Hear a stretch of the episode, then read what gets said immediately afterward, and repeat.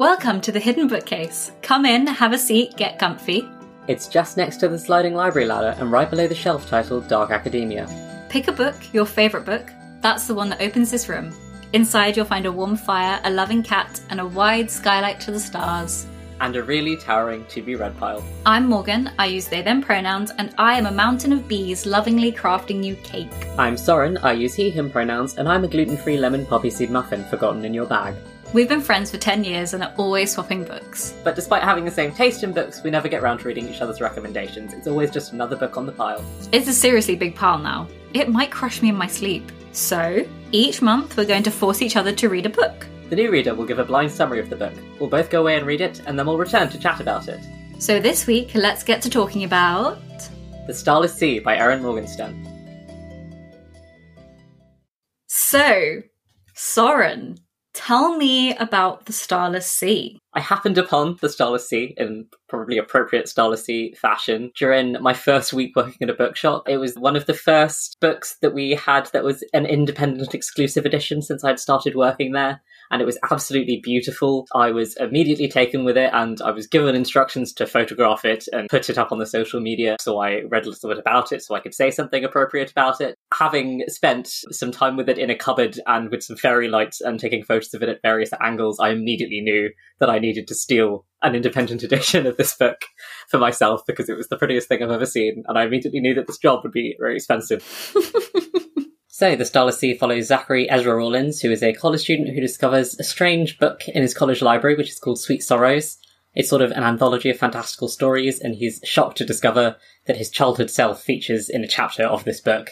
So he obviously begins looking into the origins of this book, and gets drawn into a world of secret societies and underground libraries, and the tales from Sweet Sorrows begin to intertwine with Zachary's narrative. So, Morgan... should we listen to your blind reaction to The Starless Sea? Let's do it! Let's see how this goes! Okay, so I actually have no idea what this book is about. Um, I'm assuming Dark Academia. Um, I've been told it might be due to... T- it might have video games in it and libraries. Uh, I think it starts at a university, but I have no idea. Um, I've read... The Night Circus before, so I'm expecting lots of description, lots of vibes, maybe less plot. Um, it's got a key on the cover and a bee, which is very vibey. I hadn't noticed before it's got a silhouette um, running on the front and the back, so I'm expecting chase scenes, or maybe it's metaphorical, maybe it's, you know, escaping your own problems through fiction. Um, and it's got a sword on the cover, which is very pretty. Um, Yeah, I have no idea, but I'm excited to get started. I feel like your escapism guess is pretty on point. You know, I see that this book is recommended by you. I see that this book is about a university student. Oh my god. I put two and two together. How could you do this to me? Listen, we are both very similar people when it comes to this. I know. I think everything I knew about this book before I went into it was things that you told me, like the video games thing. Can't remember when I said that to you, but I feel like I vaguely remember having a conversation mm. about it a long time ago. A while ago. Because one of the things I do really like is that it treats different forms of media as equal. It doesn't look mm. down on, like, it mentions cartoons and video games and things like that. Mm. That was one of the things I liked is, like, with Dark Academia, it's usually so obscure. Mm. But with this...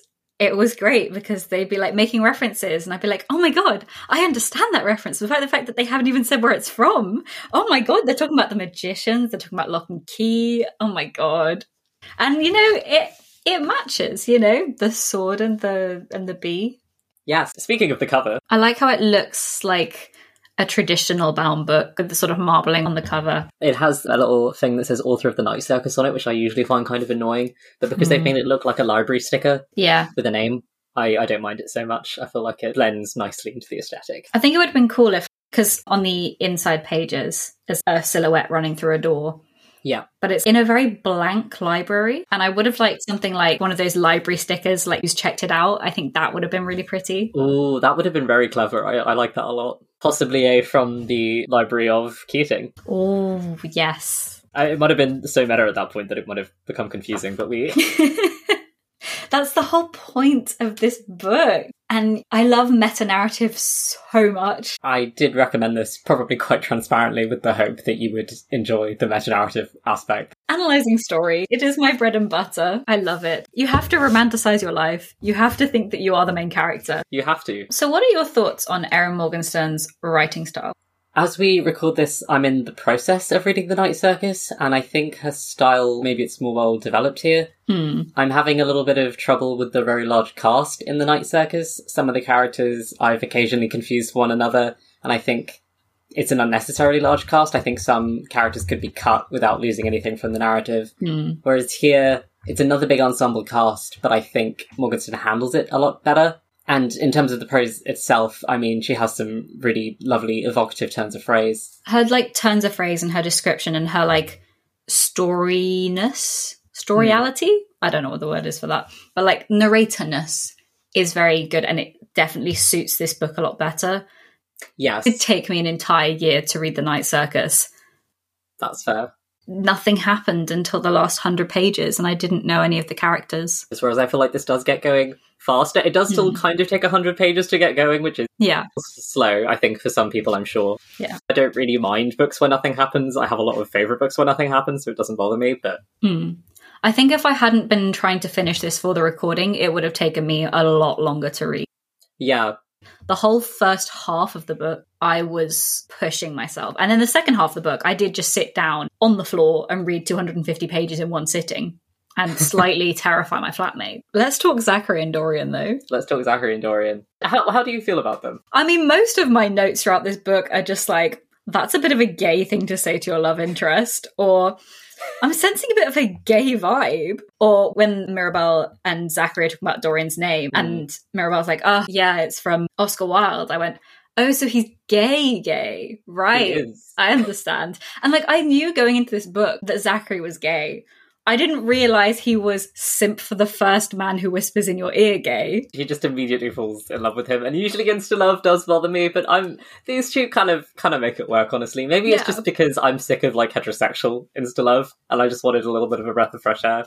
Mm. Going into it, I was like, okay, Dorian is on, like, a much higher standing because he, like, understands everything that's going on. Mm. Whereas Zachary has no idea what's going on and is sort of being just buffeted about in all directions. And then Dorian spent half the book unconscious. He did. And by the time they meet back up with each other and Dorian's like, I thought I dreamed you, they're suddenly on equal levels. Mm. Mm-hmm. The amount of competency that Zachary has really leveled the playing field for both of them. Indeed, yeah. That scene in particular where Dorian asks a question and Zachary says something very opaque and confusing. Mm. And he says something casual like, oh yeah, the Starless Sea, it's down those stairs. Mm. And Dorian's like, what are you talking about? Because he has no idea. To Dorian, Zachary is the mystery boy that came out of nowhere. Mm. And they are both that to each other, which is quite fun. Yeah, like the fact that Dorian's never been to the library before. Yes. The fact that Zachary realises that Dorian never saw the heart as it should mm. be and is sad for Dorian not getting to experience that. The fact that Dorian's been slaving away in this whole world his entire life and Zachary just comes in, destroys the entire foundations of everything he knows in two point five seconds. It's just amazing. They're both so baffled and amazed by each other and in awe of each other. And I really think that's just so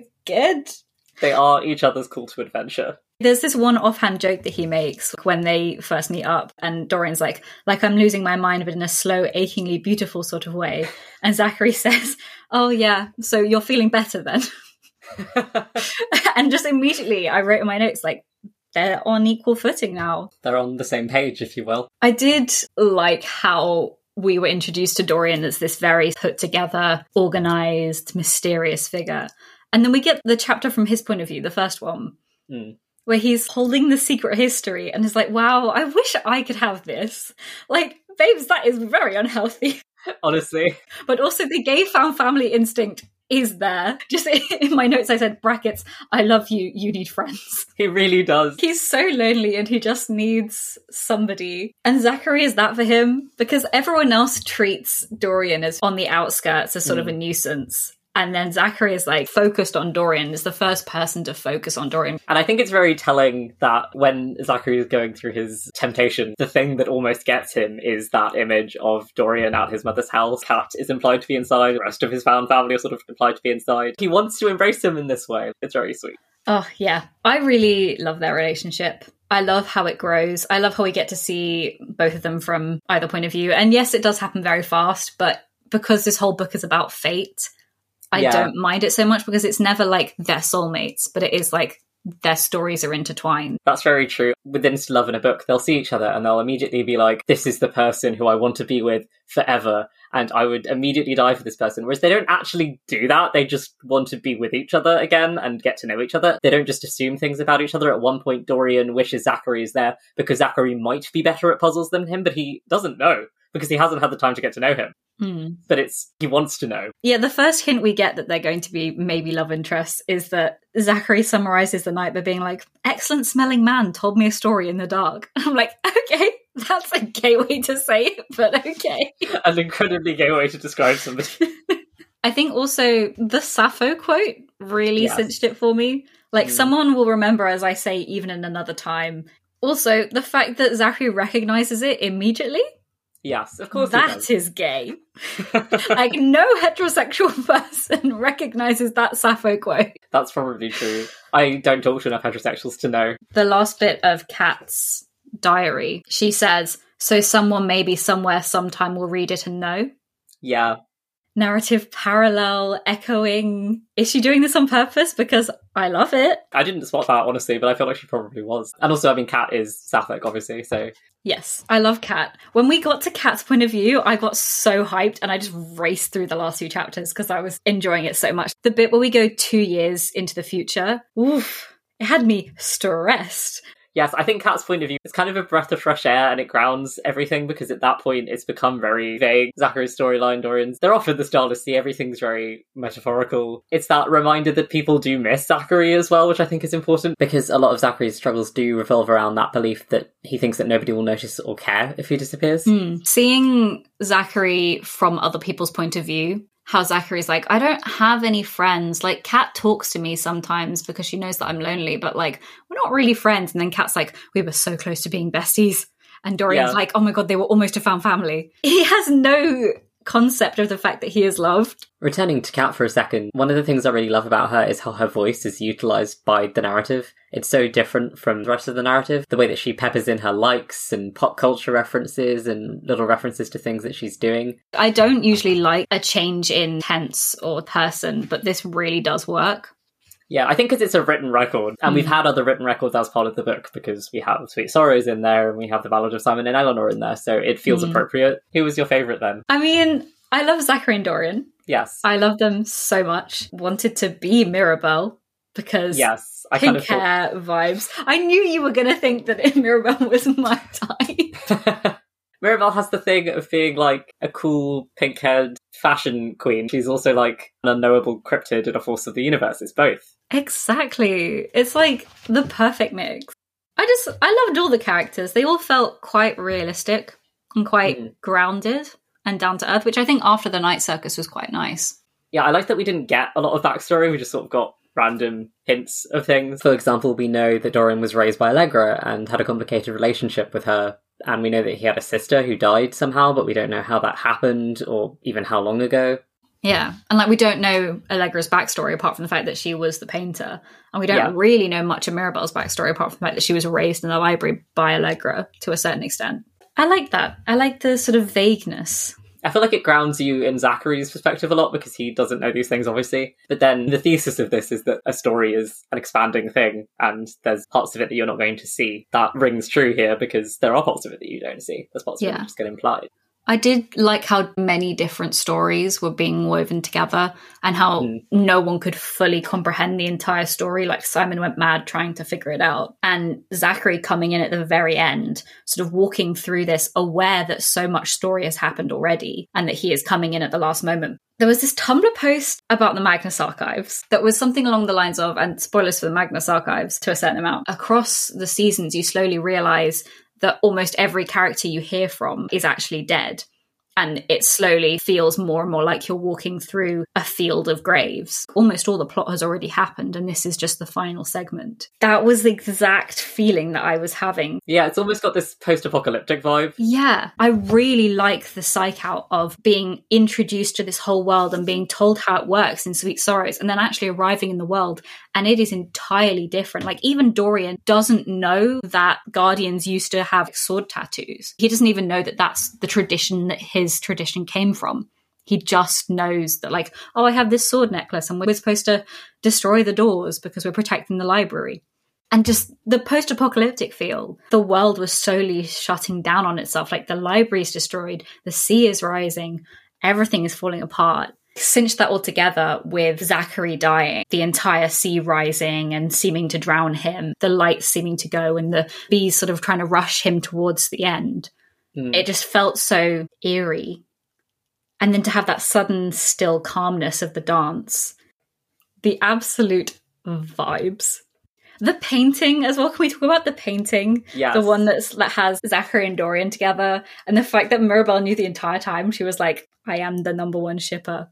But also, like, I wrote in my notes as soon as I saw that description, I was like, they sound like kings of a broken world.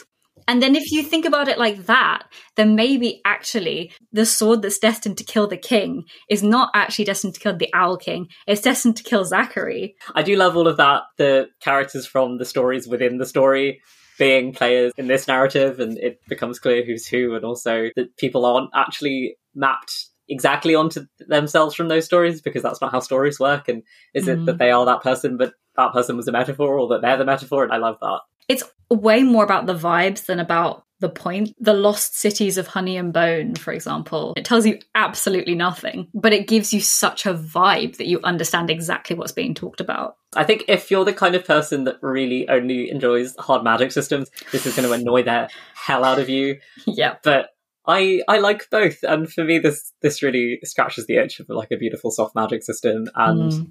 a very sort of Ghibli-esque world that you kind of only feel like you understand a small portion of, but it has that like wonder and awe-inspiring mm. feel. This feels like the sort of book that you need to immediately reread afterwards. Yeah, I'm really happy that I got to reread it. Obviously, it took me ages because I have so many things to read.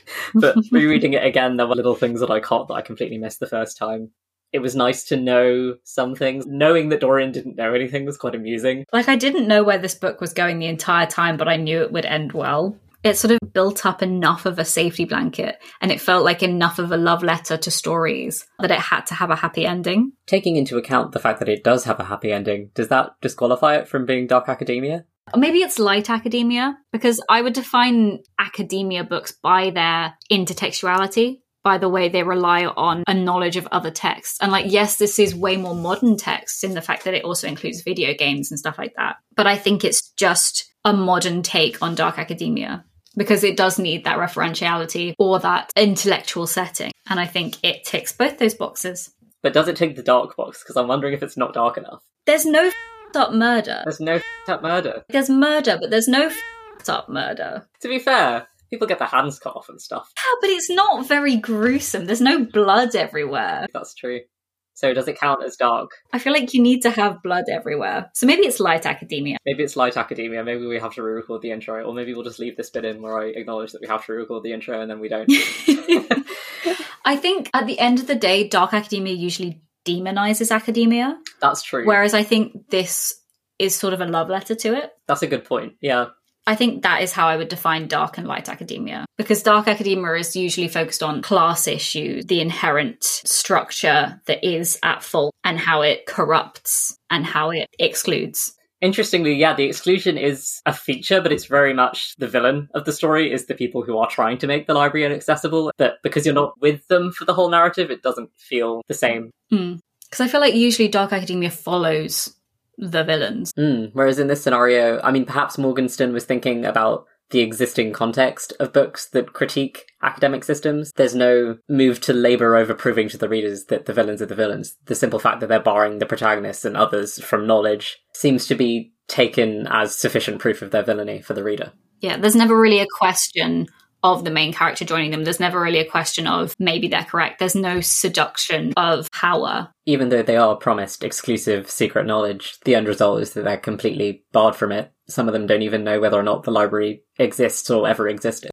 I do really love how Allegra goes so far to keep the library safe that she destroys it. We love a good self-fulfilling prophecy. If you ever try to outmaneuver fate, you will cause it. The fact that you don't know how much she loves the library until after she's destroyed it, and then you get her point of view. I love how tragic that makes it on a reread. Also, she just has so much style as a villain. She's so much fun in her faux fur coat with her tea and her slow-acting poisons. The moment he drank from the cup, I was like, the poison is always in the cup, bestie. A bit of an oversight. You've played a lot of video games, Zachary, come on. I did initially find it a bit hard to differentiate Allegra and Mirabelle when they didn't have names, because they were both wearing white. But the Where the Wild Things Are reference made me incredibly happy. Mirabelle's introduction in the Max Moore gown is really good. I will say, I kind of wish that Zachary had called Mirabelle Max more, because it doesn't actually happen that often. And then when the keeper says, oh, you called her Max, I was kind of like, did he? I mean, he did a few times. I appreciate the narrative not switching to Max. Originally, I was like, I'm a bit disappointed that it's still calling her Mirabelle. But then I realised how many different names this character has and was yes. like, actually, please. Stick to one. I'm so confused. We get Mirabelle and Max and Fate and... the girl. Arguably the moon. Also the storyteller. The fact that she's the story crafter, but also the one who hid the heart of Fate. But also Fate. Which means she hid her own heart. I like it. It doesn't need to make sense. I can completely understand. Like, I've seen negative reviews for this book that are like, it's too opaque. There's too much confusion. It's all folding in on itself. What What is going on? I do get it. I can see why this wouldn't be for everyone, but personally, I am obsessed with it. The lemony insanity is the point. Exactly. I happen to enjoy that flavour of lemony insanity, and if somebody else doesn't, I get it. I can see it being a Marmite book. I don't think lemon and Marmite go too well together. No, I don't think they do, but maybe, maybe for somebody they do. Maybe. Maybe. Are you Marmite insane or lemon insane? Oh, so I had a narrative theory. Yes. Okay, so we know that Cat represents the beginning of a new narrative, the return to the start.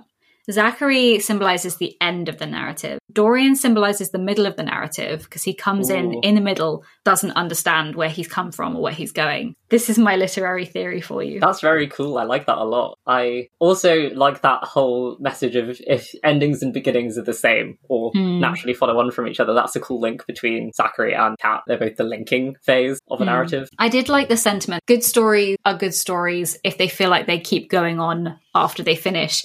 And I'm like, yeah, but I also want to know what happens next. I would love a sequel for this. I don't think we're going to get one. No. But God, I would love a sequel for this. I would love more of this. Like, I definitely feel like the point is that we end there. Yes. But also, like, pirate adventures of Zachary and Dorian, or new librarian Cat vibes, or literally give me anything. Yeah. So I rated this uh, five out of five. I did as well. I actually think that I'm definitely rating it a five this time. I think I would have been cautious the first time. It might have been a four, but on a reread, there's nothing else I want from this. I definitely was on the fence for a little bit about giving mm. it a four, but I think it was so up my street and so vibey that I just had to give it a five. And to finish us off, do you have any recommendations for anyone who enjoyed The Starless Sea? Having just finished Missus Death, Missus Death by Salena Godden before I read this, the personification of things such as the moon and time and fate and death felt very similar, and the sort of meta-ness of writing and being a character in your own book, I noticed a lot of similarities that I don't think I would have noticed if I'd read them apart from each other, because I read them immediately one after the other. I sort of saw that vibe. So Missus Death, Missus Death by Salena Godden. Oh, another thing, Gallant by V E Schwab, just because the prevalence of ballroom dancing scenes. There you go. In both books is very... I mean, it's also got the hallowing of a specific book, treating it as sacred. The main character does that as well in Gallant. And it's sort of about putting together the past and figuring out the narrative that you've only stepped into at the very final moment. My recommendation for this episode is going to be The Ocean at the End of the Lane by Neil Gaiman. It's another coming-of-age story, although this one has a much younger protagonist. And it similarly revolves a lot around the power of stories and narrative, and it kind of blurs the line between metaphor and reality. And it also has a sort of existentialist tone that matches The Starless Sea, where incomprehensible forces like time and fate, if you want to call it that, are explored in an almost eldritch and slightly horrifying way. It's definitely a book that feels like like it was written for readers. So next month is going to be spooky month. I'm going to be forcing Thorin to read Gideon the Ninth by Tamsyn Muir. I'm so excited about this. We're going to get a guest on, our first ever guest. It's going to be so exciting, and I can't say any more, but I am screaming. Until then, you're always welcome through the bookcase. Don't forget to scratch the cat on your way out. Thank you for listening to The Hidden Bookcase, a production of Plain Our Prod. On this episode, you heard Morgan Greensmith and Soren Briarwood discussing The Starless Sea by Erin Morgenstern. You can find out more about this book at erin morgenstern dot com, and you can follow Morgenstern at Erin Morgenstern on Twitter. You can find The Hidden Bookcase on Twitter at Hidden Bookcase, and on Instagram, Facebook, Tumblr, and TikTok at Hidden Bookcase Podcast. Find out more about PlanarProd at planar prod dot com. Know what we should read next? Or want to chat to us about what you thought of this episode's read? You can reach us at the hidden bookcase at gmail dot com, or send us a D M on social media. We'd love to hear from you. If you're enjoying The Hidden Bookcase, please consider leaving us a rating or review, or you can always tell a friend how to find us. Your whispers are the best way for bookworms to discover our show. October is spooky month at The Hidden Bookcase. On our next episode, which will be out on Monday, the tenth of October, we'll be discussing Gideon the Ninth by Tamsyn Muir. We hope to see you then, and in the meantime, you're always welcome through the bookcase.